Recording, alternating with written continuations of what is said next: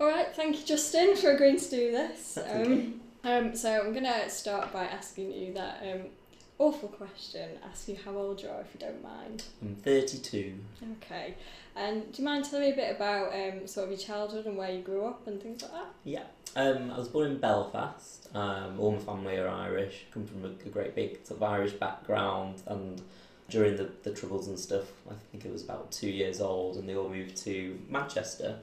So quite a lot of my family moved over to Manchester, and then a few of them all went on the globe and things. So we've kind of like spread out globally. but um, since then, grew up just in and around Manchester boroughs, around Trafford, Urmston Flixton and Davyhulme around there. Went to all the schools around there, and then um, when I think it was when I was about nineteen, met my partner, and then moved into Salford, and then worked and go out and things in Manchester City Centre quite a lot now. A bit more about my work background, or I suppose um, I first started off as a graphic designer. Once I'd done my GCSEs and A levels, I didn't want to go to university because I'd had enough of, sitting in front of classrooms and blackboards and teachers and things. So um, I went straight into being a sort of a trainee graphic designer. Did that for four years. Then moved into recruitment. Did IT recruitment for a while, and then moved into recruitment for graphic designers. So I worked for a company for four years, and then set up a direct competitor sort of company, which is what I work in today, and that's been going for about five years now. Got a really close family network. I've got I'm the youngest of four. My mum's the youngest of fourteen, and my dad's like the middle of about eight, seven or eight kids. But there's, there's quite a, a sort of strong network of family there. My two sisters They've got two kids each. My brother's got another two kids. Me and my partner Robin, we're godparents to Tilly and Archie we've got quite a good sort of network and social network of friends and things and um, we've got really good we live in Salford Quays so the area is quite sort of it is a little bit clicky um, and if you don't know anyone it can be like really lonely place to live but because we know quite a few people quite lucky and we um, go out quite a lot with neighbours and friends on holidays and just nights out and trips away and stuff so yeah so thinking of getting a dog as well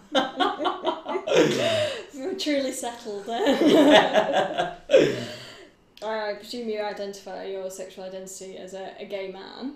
yes So when did you first um, realise your sexuality? What's that? What was that process? What was that? Yeah, journey? it's really weird because I can remember being really young. I didn't actually know what being gay was or anything like that, but I can remember being really young and fancying this guy called Les, who you remember his name, when I was about six, fancying him. And I wrote him a letter saying that I loved him. um, I actually gave it to him. And I remember really fancying my cousin Brian, who was really, really good looking. Um, but I was really young. I was only Mm. like about eight or something, seven or eight. And it was weird because all anyone that I met who was a girl, they were always like a really good friend and I really loved them as my best Yeah. friend and stuff. And uh, I, I am a bit cliche in that. And when I grew up through school, all my friends were girls. I was fine. I was really popular through Mm. nursery school, infant school, and junior school. And then as soon as I hit the grammar school and turned like 11, 12, Mm-mm. I met and mixed with other kids that were completely unknown to me, all from different areas and different schools and stuff. It was then that people started to notice that I was totally different Yeah. from a lot of them. And um, it was just bizarre because all of a sudden it was like um, I, used, I went from being like Mr. Majorly, you know, popular, lots of friends, and always, you know, going out with all my mates and stuff to having absolutely nobody Mm. and being like completely singled out and being quite lonely actually. And and it was it wasn't until the word camp and gay and stuff was used at that age, once I hit 11, 12, that I actually realised, you know, what the word meant Yeah. and what it you know related to and because of my previous sort of experiences when I was younger I kind of thought I can't really argue against them because I think it's true but of course- Suss me out. and it was it was weird because obviously it's it some people can put on an act or you know go out with girls and stuff and to be honest I did have quite a few girlfriends Um, but they were kind of just friends. we kind of snogged a lot, really. That was it, really. But from there, I think it was that change from going into the grammar school that people kind of pointed it out. Before that, I think I already, I already kind of knew, you know, I fan or who I fancied and why, and you know, I really kind of did have. I thought my hormones must be going wild at an early age, but um, I kind of knew anyway. But it wasn't until I was about, I think it was about sort of eighteen that I actually definitely properly came out. And um, before that, um, I was quite sort of I don't know. I, I didn't want to come out at school because I knew that I'd get absolutely, you know, pulled to pieces. I got a lot of verbal and mental abuse at school, but never really physical. Mm. I remember one lad trying to beat me up in the corridor, and he was quite shocked that I retaliated and you know hit back Yeah. and things. And I think from there, I used to have um, one of my best friends was like the what they called the cock of the school. So he was like the you know the, the toughest in the school. And I had loads of friends who lived in Partington as well. So um, a load of my friends were really, really rough and lived in a Mm. really rough estate in Partington. And no one would go near them, no one would mess with them. And I kind of had their protection, you know, quite a lot as well. And of course, having lots of girly friends, you know, a lot of the girls sort of stuck up for me. And But they always said, he's not gay, he's not. And I used to be like, yeah, I'm not. But deep down, I knew it was. And that would be, you know, that's kind of always going to come out at some point. And um, you know, you talked about sort of the change when you sort of went to to grammar school, big school. to big school. Yeah. Um, sort of how did that make you feel? Those kind of what sort of Mm. emotions were were there? Was it? It was really, it was really sad. I mean, kids can be so cruel. And I was just like, oh, I was tortured through lessons. I can remember kids, you know, openly shouting, you know, queer, faggot, puff, just all the words under the sun. Fag was a real favourite of their faggot, you know, really, you know, putting their F's and G's and R's and T's into it. And uh, I used to like get really kind of bothered by it. I remember going home crying, you know, to my mum. And my mum was like, oh, Justin, you know, what's wrong? And I couldn't tell her. I felt like I couldn't tell her because I just didn't want, number one, I didn't want my mum to sort of like, you know, think any less of me. Not that she would. But number two, I didn't want her going into school and telling, you know, the teachers and stuff and them having to do something about it. The teachers kind of, of course, they heard it and of course they knew it was going on, but didn't do anything Mm. about it. Absolutely none of them. But if anything, a couple of them encouraged it, and if anything, a few of them just completely ignored it and pretended, like, ignored it completely and pretended it didn't, it wasn't happening. Brushed over it, you know, told someone to shut up and sit down. So it was quite difficult. There was, I think, mentally, it was quite difficult, especially being that young. Oh, it makes me feel up now. it's really weird. Oh. But I think when I turned, I think it was when I turned about 15, 16, it was, it was kind of like, I kind of found my feet a little bit more, kind of got more friends and Yeah. stuff. And then I said to myself, because it was A level time, and they were sort of saying to me, you know, are you going to do A levels? Are you going to go to college? What are you going to do? And I was like, no, that's it. I'm jacking it in when I'm 16. Mm. I'm going straight off to, to college. Um, but I didn't. Um, I stayed at that school for another two years. Mm. And I think it was just out of stubbornness because people said that I wouldn't, and people said that I couldn't, and Yeah. people said, you know, they'll make your life a misery if you stay any longer. It kind of made me go, well, I'm not having them dictate to me. I didn't know what to do anyway. I didn't know what I wanted to be when I was Mm. 16. So I just kind of just like dug my heels in and um, stayed for another two years. And it was weird because I was at the same school. And I think it was kind of the respect that I gained from that, you know, To show that standing up. strength to just Yeah, say. it was really Yeah. weird. It was just so strange. Um, I just stayed there for another two years. I made loads of really good friends. I worked at McDonald's for about a year, and I made loads of good friends there. And it was even when I got my first job at McDonald's, that was difficult because there were loads of people going, you know, oh, he's different, or Mm. and they kept saying, you remind us of this guy. You remind us of this guy called Simon. You remind us of this guy, and people kept saying it. Mm. And I was like, who is this guy? I didn't even know who he was. And then later on, someone told me, they said, uh, oh, there's this guy, um, this guy used to work here, and everyone swore blind that he was gay. And I was like, oh, right. So, and it was for about two weeks, they were going, doesn't he remind you of Si? Doesn't he remind you of Simon? And I was like, oh, Simon's must be a like, lovely guy. and they were like, yeah, we all thought he was a faggot. And it was like, what? And I just thought, no, I can't believe this is happening. And it was through, you know, McDonald's that I met a couple of friends Yeah. who were also gay. And then um, and the friends that I met, we used to all start going into the village then. I must have been about 17, I think it was. We all started going into the village and we all started going out on nights out and stuff. And I think that's where, you know, my life kind of turned around a little bit and moved out of Urmston Oh. and got away from the small minded. I think there's a lot of small mindedness. Um, I think a lot of people, you know, I do think, I do believe people have choices in life. Um, my dad's really racist. My dad's, you know, a horrible person when it comes to, you know, ethnic minorities. Or I'm, I'm sure before he used to be, you know, sort of bigoted and prejudiced against, you know, gay people. But I didn't grow up like that, and I would never, you know, put someone down because of the colour of the skin or anything like that. And you know, my mate at school, Lee, he was actually you know half caste and came from a mixed race family. His dad was black and his mum was white, and I knew my dad used to say things about Lee, you know, behind his Mm. back and stuff. And I just thought I can't tolerate this, you know. And I, I, I do believe people have their own minds, people make their own choices. It, that yes, you know, you get brought up in a certain way, and your mum and dad teach you different values. But I think you do have your own mind and your own choice whether you take on them values.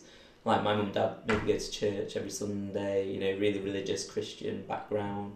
But um, to be honest, I don't carry any of that on. I don't carry any of my dad's sort of, you know, racism on. You know, there's things that family members do that I would never do. And even though I've been brought up in that close family, close knit family, you know, I do believe you have your own choice whether you do follow that or whether you have your own, you know, path that you follow yourself. So I like to believe that I've picked, you know, a good path and like learned from the people sort of things and left that the crap out and just carried on down like this nice route which is pink. it's got yellow brick road. Yeah.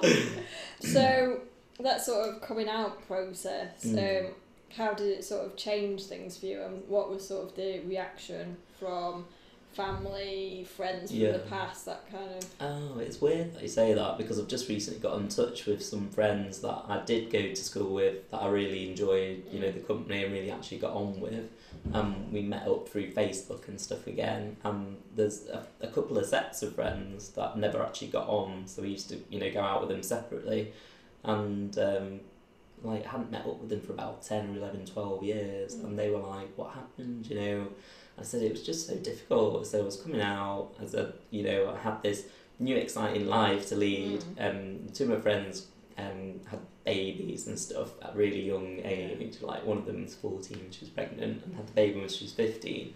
And I was stuck by her, and I was there, you know, not at the delivery of the baby, but I was there for both of them when they were going through labour and stuff Yeah. at the beginning, and then their partners, um, who were good for nothings, came later and kind of took over from that, which was fine by me.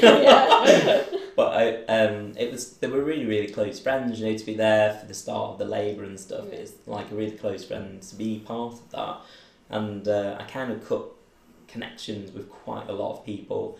Not because you know I didn't like them anymore, but I just felt there was this pressure that I didn't want to have to come out to them as well as everybody else, you know. And I was coming out to when I first came out, it was really, really difficult. I met my partner Robin, and we um, went out for about four to six months.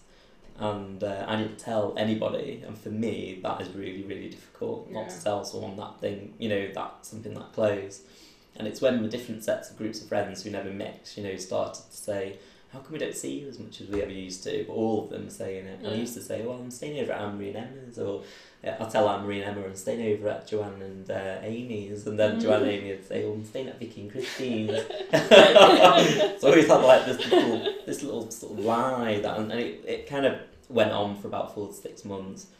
Um, and I wanted to make sure that you know Robin was a good guy and he wasn't some you know um, idiot that I was going to regret ever introducing to anyone and stuff. So it was from there I told two or three of my closest friends and then kept them as really good friends. They were the ones that met McDonald's and things, so that was really good.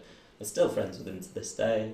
And then I came out to my mum and then my sister, and then I was like a bull in a china shop, and I just told everybody that I met. it was like this. I'm here, you know. And my mum was really sort of gutted. She was. I kind of turned the telly off. There was a few times I wanted to. I, I set off to tell my mum because at this point I actually moved in with Robin and we were like living with each other, which happened really quickly, but it was nice. it seemed right at the time. But um, Robin was quite a bit older than me, um, and I was going out with him for about four months, and um, I was gay. So to tell my mum, I just didn't have one thing to tell her. I had a few things to tell her. Oh, tail, yeah.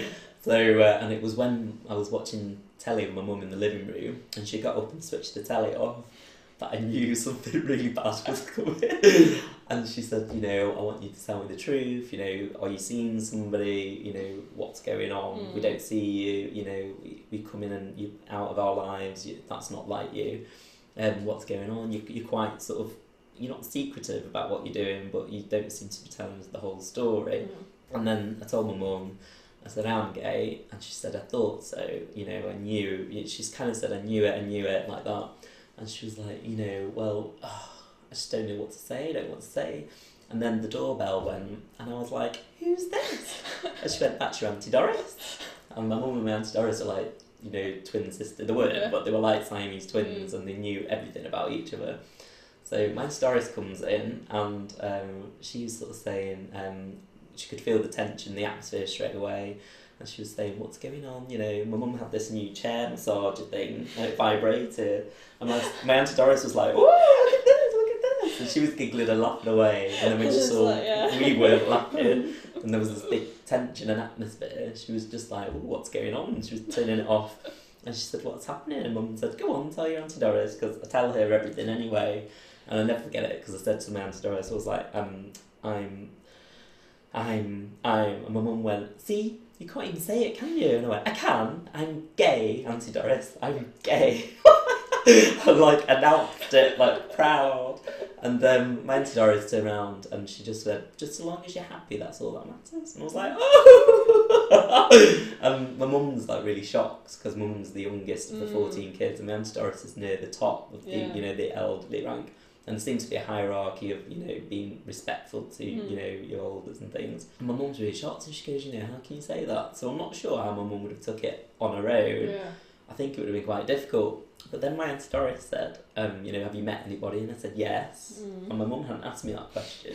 So she was like, um, and I thought, I'm quite glad my aunt Doris is here now yeah, because just she diffuses that. yeah, yeah, and she seemed to be supporting me, and that seemed to be fine with me, you know. And my mum had to listen to her big sister, and I was like, ah, yes, I've won here. And then I said, yeah, his name's Robin. And my mum was like, is that where you're living now? And I said, yeah, in with Robin. I said, um, he's a really nice guy. And my auntie Doris just said, how old is he?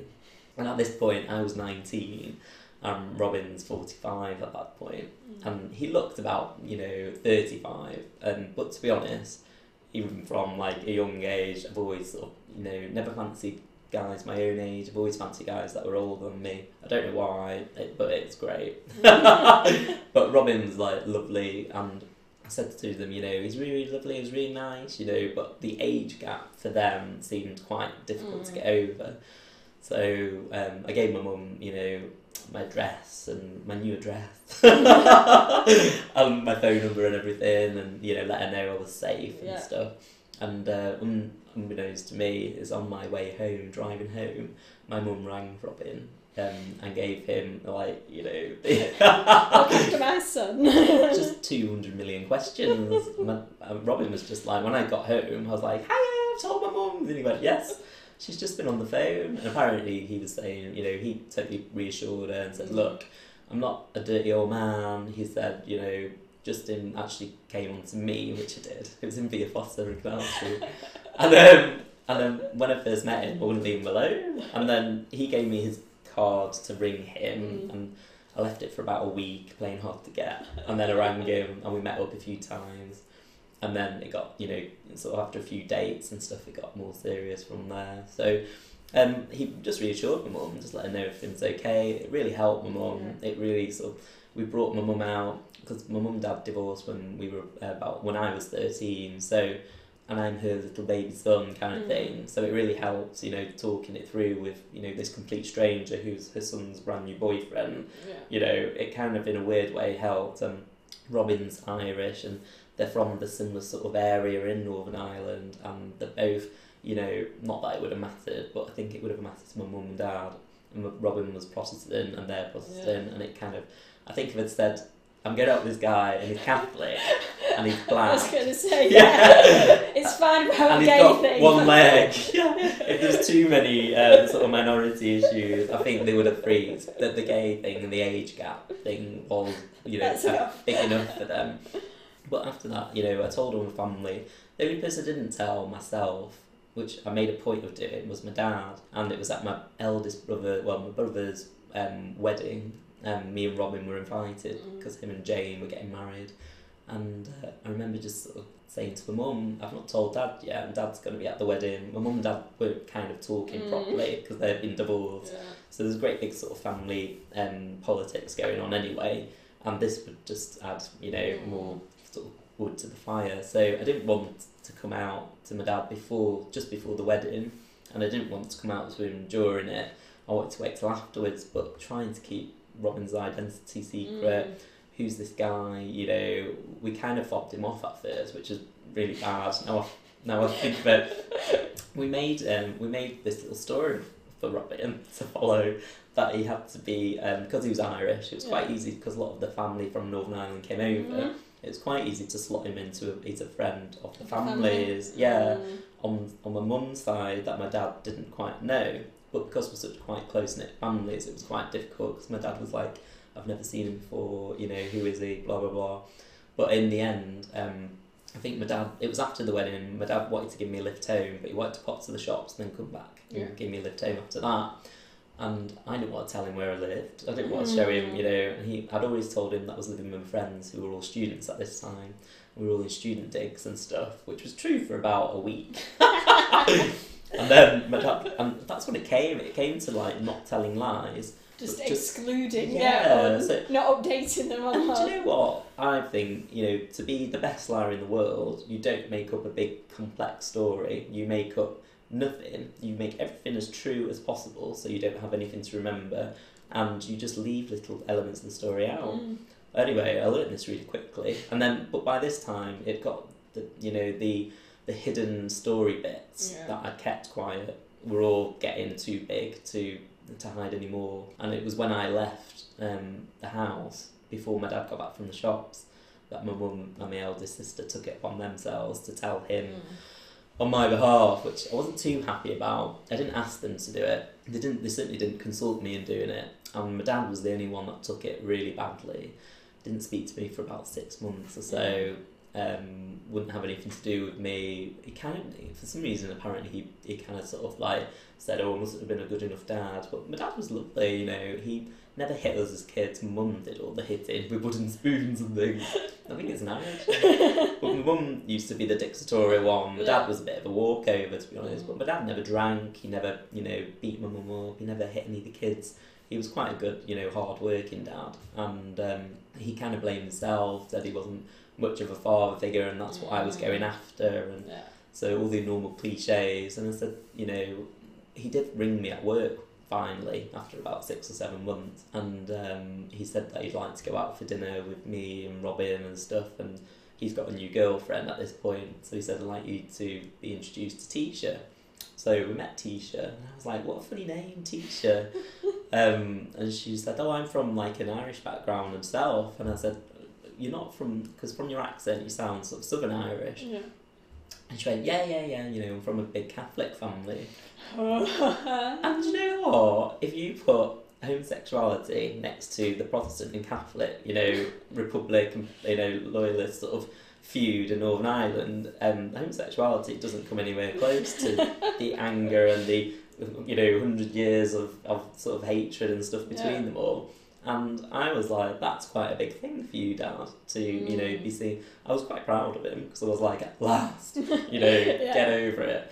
And she apparently had said to him, um, my eldest son David is, is gay and he's in a 14 year relationship with his partner. Mm. And I hope you don't mind, you know, when he, when he introduced yeah, yeah. And my dad was like, I don't know, one of my sons is gay, Justin. And she's like, oh, has he seen anybody? And he said, yes, he's seen this guy called Mm. Robin. And she went, what's he like? You know, where does he live?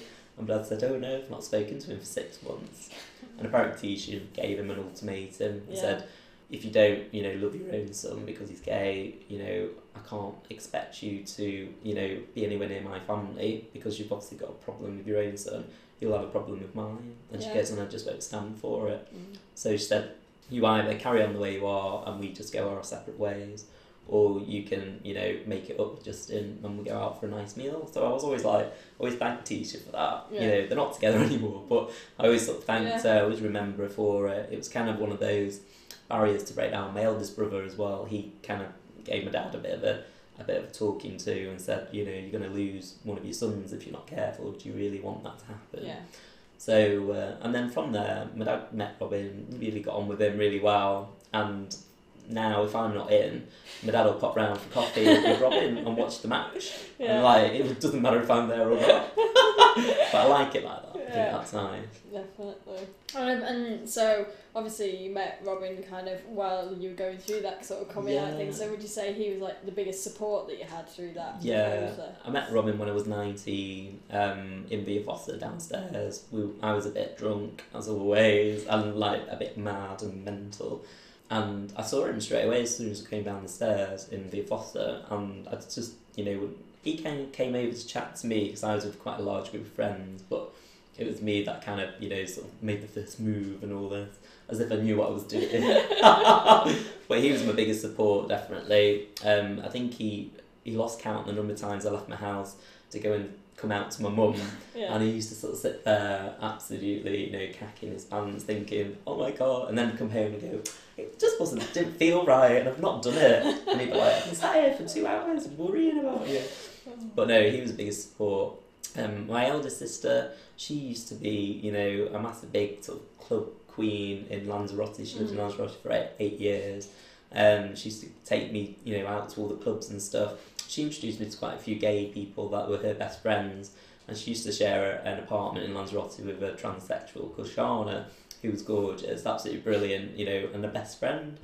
And it, when I came out to my sister, I felt that she would be my biggest support. she was really shocked. And I was like, honest to God, shocked. And she actually waited for me, you know, not to be at home when when I was talking Mm. to her. I was talking to my sister. I was at my mum's house, and she waited until I'd left my mum's house to ring because she was in Lanzarote to ring back and speak to my mum about it and say, "Is this true?" Mum's like, "Yes, Robin's just been round for dinner," and she she couldn't believe it. She was like, "Justin's gay," and I was like, "Oh my god, are you like have you been living under a rock?" I said, not?" And I think if it's that close to you, sometimes you Yeah, don't you don't yeah. notice it. It's, it's your brother and. Someone asked me the other day, I've, I've worked with them for about eight years, they're a client, and they asked one of my work colleagues um, how my kids were, how's Justin and the kids, you know, and all that. And she said, what? And apparently the, the other guy that works with this guy that asked the question said, are you joking? and he was like, no, no. And then he was like, Justin's gay. And he was just like, really? I thought he had kids and things. And to be honest, though, it doesn't really matter if you've just not seen it. It was just so strange. Um, but yeah, Robin helped me through loads of stuff. Loads of. Um, I didn't tell anyone at work of my, the job I was at when I properly came out. I waited until I got to what I thought was a more grown up work atmosphere. And I remember telling people it was an IT recruitment agency. It was really hard sell. It was all very testosterone driven. Um, the women were, you know, cut your grandma's neck, you know, for two pence. to- If it meant that you only made an extra Yeah, quid, yes, yeah. it was really, really, it was really sort of a bad atmosphere. Um, but I remember just saying I've just fed up with not telling anybody, and they were like, you know, are you gay? And I said, yeah, I am, and they were like, fine. And then um, it wasn't until they found out the age difference that they started to be like really weird and a bit nasty and. Mm. So I wasn't there for very long. I left after about six months. But then I went to um, a proper sort of PLC company that was a real HR driven organisation.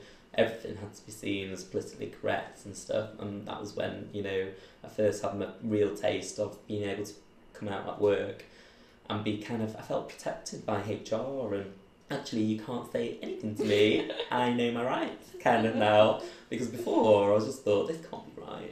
And then I moved to another company and they, they were fine with me and that was a small independent Yeah. company. So it shows you just a big just because a big company is ruled by HR, you know, it doesn't mean anything really. It's when you get into a smaller independent company and everyone's themselves, not thinking of HR and stuff, that you actually think, you know, these are actually genuine people that, you know, are, are cool with it. And Mm. that's what, you know, that was really good. And that was only about um, nine years ago. So went through quite a lot of prejudice at work initially, and then it it all seems to be Yeah. fine. And when I joined this company, it just it was just fine. You know, it wasn't even an issue. No one even question. mentioned Yeah, it. no, yeah. Mm. So it's just the different environments, isn't Mm. it?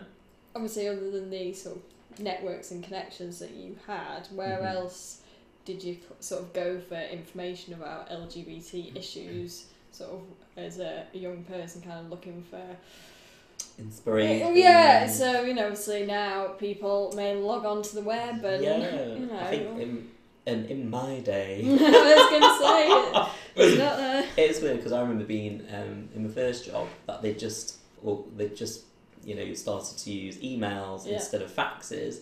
So it really was in my day. I didn't have access to the internet. The internet wasn't really that big. Um, you know, when I was nineteen, which is um, about twelve years ago now, it wasn't really a big thing at all. There wasn't really any information there. I didn't go out looking for. I didn't even realise support groups existed. Mm. I was probably with Robin and his support network of, of gay friends, and they kind of taught me everything I knew about the scene, the social scene. You don't have to go to Canal Street, you know, a lot of people go to other places, a lot of dinner parties, you know, just friends being out together on holiday or, you know, just in general public and stuff. And it was real eye opener for me. It made me feel brilliant because I mixed with mainly lesbians because a lot of Robin's friends were lesbians, but lesbians and gay men. And there's just no issues. There was um, two women that had. Um, I want to keep saying the names. I suppose I really. um, there were two women that had um, a daughter, and um, it was from one of their previous relationships. And then there was um, another set of um, lesbians who were very much in love, and the one of the pe- one of the partners, her sister was a lesbian as well. And then I met another um, group of friends of Robin's who also had about two or three sisters and brothers, all in the same family who were gay. And so you know you start sort of mixing, and I didn't really read a book or read an Yeah. internet site. I just sort of learned it as I went along, and I didn't actually think I was learning, but I obviously picked things up and stuff and Yeah. realise what you know what works what doesn't work you know the, the sort of diversity of, of life which is out there and you know not to feel too sort of narrow don't feel like you are pigeonholed really i mean i'm a gay man but to be honest the, the people that i mix with are so varied i don't feel like i fit into any sort of real cubby hole or real pigeonhole i feel like you know it's it's quite open and free and i feel like i've chosen a path which isn't you know sort of written in stone, you know, and it is kind of it as you go along and make it your own, really. Yeah. And um, was there anyone in particular that was sort of a positive role model in terms of even if that was in the real world, if you want, or in the media at that time that you kind of I think there's always looked up Martina Navratilova, who was always one Boy George. Everyone always knew. I didn't know whether Boy George was a girl or a boy at first. I was really naive back then. Um, but the people like that in the media, I mean, it's weird because Boy George, I can remember people taking the rip out of him and yet buying all his songs. yeah Um, but no, Martina, no one ever really made fun of her. She was like really well respected Mm. and things. And I thought, you know, that was quite unusual, the difference between those two. There wasn't anyone that I truly sort of looked up to and admired, um, and I wish, you know, that I could be like them. No, no one really sticks out in my mind. I know Quentin Crisp and I knew a little bit about him and the Mm. witch hunt thing and stuff and I felt like I kind of knew where he was coming from. And to be honest, the best thing for me, um, which is probably similar to web now, the best thing for me was late night telly. the amount of late night telly that I used Yeah. to watch, and you know, like the word would be on, Yeah. and the the tube was it the tube, and Mm. just things like that that would come on, and they had so many diverse characters and so many diverse people coming in and being interviewed, and, and I think that's when you know more celebrities came out and things that I started to deal. Annie Lennox, even though she's not gay, she was someone that I always sort of admired because of her work that she used to do with HIV and AIDS, and she always supported her gay friends and stuff. And I always kind of felt, you know, I'd love a friend, you know, like Annie Lennox, that was really supportive like Yeah. that. Uh, and I did at the time have a few, but there was also, there was always Queen. I was never sure uh, when I was younger whether he was gay although. I was always confused. I mean, look back now. My gaydar was rubbish. My gaydar is still rubbish. I still assume people are gay when they're not, and don't pick up on really obvious singles that people are gay when they are, and I'm just sometimes I assume that everyone's straight until they prove me wrong, just so I don't get I don't get Yeah. stuck somewhere. Oh, but I think that's what it was, and sometimes like things that I admired and looked up to, like I used to watch the Golden Girls all the time. I loved the Pet Shop Boys, you know. Um, Cher was one of my favourites. I loved Dolly Parton when I was younger. You know, all these things that now when I hear when I hear people going, All the I icons. loved Golden Girls, and I was like, really? And I thought I'd be like one of the very few people in the world that would be watching it. And you know, and, and Pet Shop Boys. I used to have posters of Pet Shop Boys all over my Mm. bedroom wall. Not naked women, Pet Shop Boys. And uh, that could have been a giveaway if my mum and dad were looking a bit closer. But uh, and I used to remember asking my brother for a Pet Shop Boys poster, and that's all I wanted. I was like, that. I just want a Pet Shop Boys poster. And my brother was like, really? Well, my, my brother and sister were quite into the music, so they were like, they were like, yeah, it's quite cool, I suppose, you know. But um, gay icons and things, I think I sort of developed them as I got older, you know, and people that I, I sort of learnt to know, and they're not necessarily gay or lesbian, but they're, you know, a gay icon within their own right Yeah. you know, um, that I've kind of, kind of sort of admire and look up to. I think these days I look more to people like, you know, your um, sports personalities that are coming out at the moment, um, one a week now. Yeah. we had rugby, didn't we? That's all Yeah. Ricky Martin. Yeah. But, you know, I, I find it difficult to look up to someone like Ricky Martin. Um, and I think, you know, people like Elton John and oh, George Michael, you know, I think things happened where they kind of, and Stephen Gately, where they hadn't really got a choice to come out. Yeah. They kind of came out because things were happening in their life that they had no control Mm. over. Whereas people who sort of choose to come out at a certain time, I think I have more admiration for them. I think the easiest thing to be is not to be in the closet in the first place. Yeah. But I think Mm. at times would take that and stuff, it was quite difficult to do stuff like that, obviously, because you wanted the fan base or you wanted to be popular. So being gay wasn't seen to be that mainstream and that popular in those You days. You can't sell it to teenage No. girls. So. I know, and yeah, I think now it might be a bit different. You get a band full of, you know, young, gorgeous looking guys that just happen to be gay, and I think girls just scream at them anyway. Yeah. we can change it.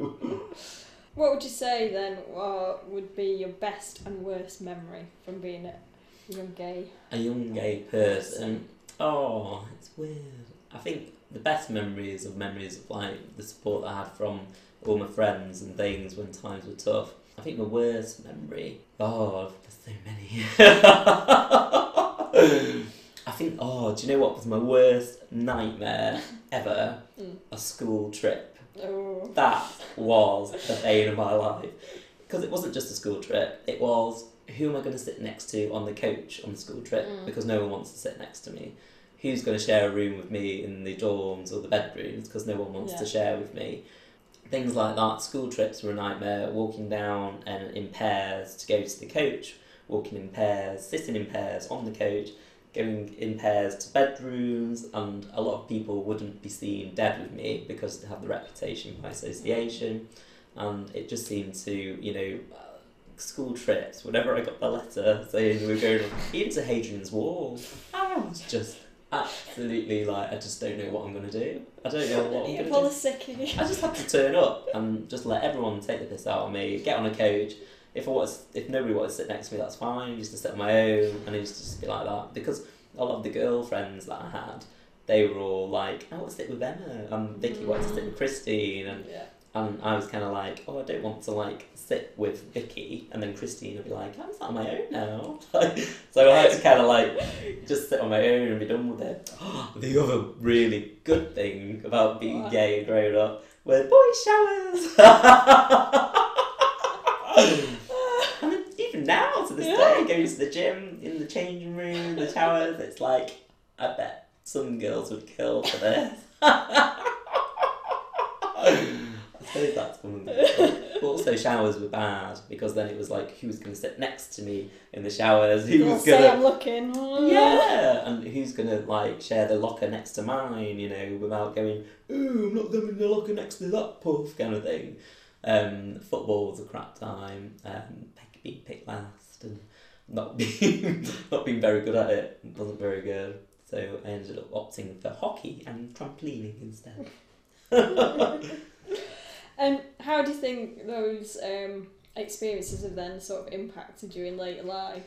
I know, like we talked sort of at the start, like you know that sort of thing. Right, I'm going to prove you wrong. I'm going to be Yeah. stronger. Do you think it's think kind it of is. Yeah, I have got like a sheer um, gut and. I think people underestimate me, um, and I, I think that's my own fault because of the, the sort of perception that people have of me when they first meet me, and it's like, "Hiya!" it's like bright and jolly, and like oh, everything's all you know fluffy clouds and stuff, Mm. which is great, and you know that is kind of my fun side, and I'm not changing that for anyone. Mm.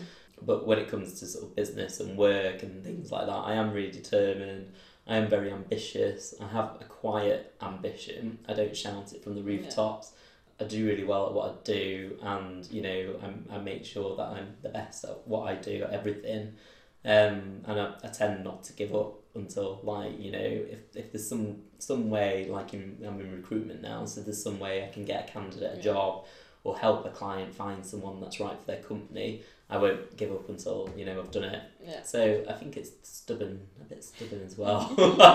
but no, and it kind of does give you a strength, you know, because I was sort of verbally and mentally abused at school by other kids and, you know, to some extent, you know, the teachers and things as Mm. well.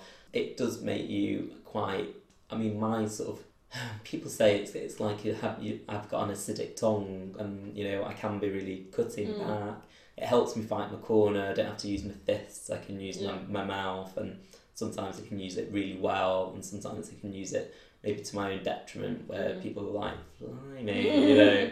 So there is that side of it as well where it's made me quite, you know, sort of a little bit defensive, you know, in times of Yeah. when I've been confronted about certain things, I can be quite defensive and um, quite cutting, um, which can sometimes be a bad thing as well. But the good sides are, you know, definitely being able to stand my own ground. I won't let people, you know, cut me down. I won't let people, you know, sort of shout me down. I'll always shout louder, Mm. you know, better than them. And there's people that I've had, you know, in business as well as, you know, social that, you know, have upset me or have come across that aren't terribly nice. Mm. But to be honest, it, it kind of, you know, it kind of doesn't phase me too Yeah. much. I do find that I am very, very much more open minded to everything and anything and let you know the different walks of life that I bump into. I try not to judge them straight away. I try and if someone's really you know if I met somebody and I think they're absolutely mad bonkers and you know they've upset me or something that they do isn't quite fitting Yeah. right with me. Um, I'll normally give them a second chance or a third chance um, Yeah. until they prove me really wrong. Yeah. and they're like they're, they're like No, completely bad. yeah, and then I like totally cut ties with them and stuff. But I don't like to um, turn my back on people, you know. And first impressions they do count, and people do take notice. And you know, to be honest, in business, first impressions count all the time. And I know sometimes I've not made, you know, I've not been at my best. I've not made the best Mm. first impression, and then someone's completely cut me off, and I just think. Actually, I was, uh, you know, I was having a bad day. I wasn't. My quality of service wasn't there. But I, th- I always think if you just gave me one more chance, I would totally prove that I am, you know, as good as I say I am, and I'd be able to wipe the floor with the competition, and I'd, I'd totally show you. And I always think that in the back of my mind, if, if somebody lets me down, I'll always kind of give them a second chance. Yeah. I'll never forget it, but I'll give them a second chance, I'll let them rectify it, and some people come back and they try And even yeah, harder exactly. and prove you wrong even more. So I just think I think people surprise you. I think there's in recruitment you find people will lie to you. They'll not turn up when they say they are. They'll turn up late. They'll tell you stories to get out of interviews and things. And it's a real eye opener. It is a real eye opener. And you, you realise what humans are like, human beings as, as Yeah. a breed. You realise all their faults and their flaws, but also the good points. And it's trying to see the good in people that I find that I'm quite good at. being optimistic, being you know sort of motivating them, bigging them up, getting them ready for that job interview, being the best you know candidate for the job. And I think in life, you know, that I'd like to think with friends and things. I am sometimes quite judgmental of people when I first meet them, but I will always give them a chance, you Yeah. know, and I will always give them that, you know, sort of opportunity to maybe change my mind or maybe just prove that they're not the um, the a hole that I just thought that they would Yeah. be from first meeting them. So I think that's a good thing as well.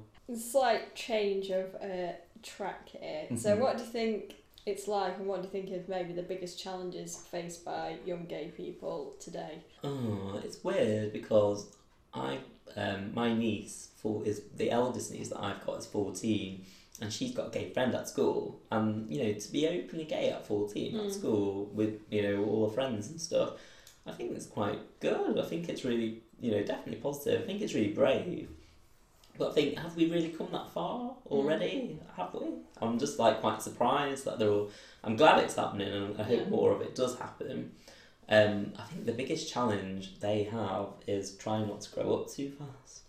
Totally, I just think this. My, my niece is fourteen. and She's talking about you know how she's just had a bottle of WKD on the park with her friends, and I remember when she was thirteen, I found a lighter, you know, in her pocket and things like Mm. that. And she's wearing makeup and she dyes her hair and she has uh, what she wanted for Christmas was a hair straighteners and that's all she wanted. She didn't want anything else. She wanted GHD hair straighteners, and I just think yeah, I think it's really difficult for young people not to because I felt like I'd gone out when I was I started to, to go to pubs Yeah. and clubs when I was like fifteen and sixteen, and I thought that was quite young. But my niece is like fourteen and she's already started to do Mm. it and started to talk about it and started to get drunk in the bus stop while having a ten pack of Embassy number one in her pocket, you know. And I just think it's just so young, but it just seems to be more and more. Um, biggest challenge, I don't know. I think it's trying to find the biggest challenge I would find is trying to find your own way, trying to find your own, you know, path. Not, you know, obviously you have influences and different people around you which can provide you with a guidance, but just go with what your gut feeling and your instinct tells you, and try not to, you know, try not to be pulled down. Uh, avenues and stuff that you don't want to go down it, it's not right for you but you've done it because you know other people Mm. around you are doing it because it's cool because it's great you know because you might have a good laugh but actually you know just follow what who you are deep down inside you know and don't try and be, be someone that you're not I think there's all this celebrity and Jordan Mm. hype and stuff and trying to raise your game or trying to become somebody you know like that in the media or something like that is you know it's not the best thing in the world Mm. and if it's not really truly who you are deep down inside I think that's why so many of the celebrities are in rehab and have problems because it's just not you know not making them happy Yeah. so I think it's trying to find your own happy peaceful loving route Mm. that's what I think is the biggest challenge for them yeah. because they do have so, So many things going yeah. around. I kind of learned on the job and I kind of just went along with it and kind of picked up experience as I went along and you know and I think that for me it was quite lucky I suppose in a way. I didn't uh, I was quite naive I didn't have any what's the word? I didn't have any preconceptions I didn't have any pre- preconceived ideas. Yeah. I didn't know what you know Queer as Folk didn't come out until I was already you know full bloom so I think if young kids see, you know, watch Queer as Folk, I, I mean, I remember watching Queer as Folk and thinking, I hope my mum's not watching this because I don't want her to think that this is what we're all like. I think it's that's probably what I mean. Try not to Yeah. be stereotyped and try and follow your own route that's true to yourself, not just go with the, the stereotypical Yeah. trends or the scene or whatever. Just follow what feels right for you in, inside. Yeah. And finally, um, it kind of follows on from that question is if you, if there's a young uh, LGBT person listening to this now, what Yeah. sort of message would you have for them if they're going through a tough time or if they're having even a fantastic time just being a young gay person? So anything? No, I'd say welcome. Welcome to the family. Welcome, yeah. Um, I think you'll find there's more lovely, supporting, wonderful people out there from all walks of life. Um, you know that that are there to help, listen, be a friend. You know, you might be having a fantastic time, but you will go through some bad times. at the moment, if you're going through bad times, you know, it can only get better. Mm. And there is, you know, a light at the end of the tunnel. Loads of people have been through so much crap and come out of it the other side. Mm. So it's just, you know, have strength, you know, don't give up, keep, you know, be stubborn like me, you know, dig your heels in Yeah. And don't let people get you down. It's it's so easy to say, but it's so difficult to do.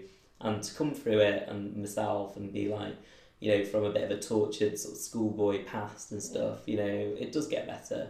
You never forget it, but it makes you stronger, I suppose. Brilliant. Set off right. again. Isn't it weird the way it still affects you? Yeah. like filling up every five minutes. I was just like, oh my god. it's mad, isn't it? Mm. Well, thank you very much, sir. you're welcome. Yeah, that's brilliant. Thank you.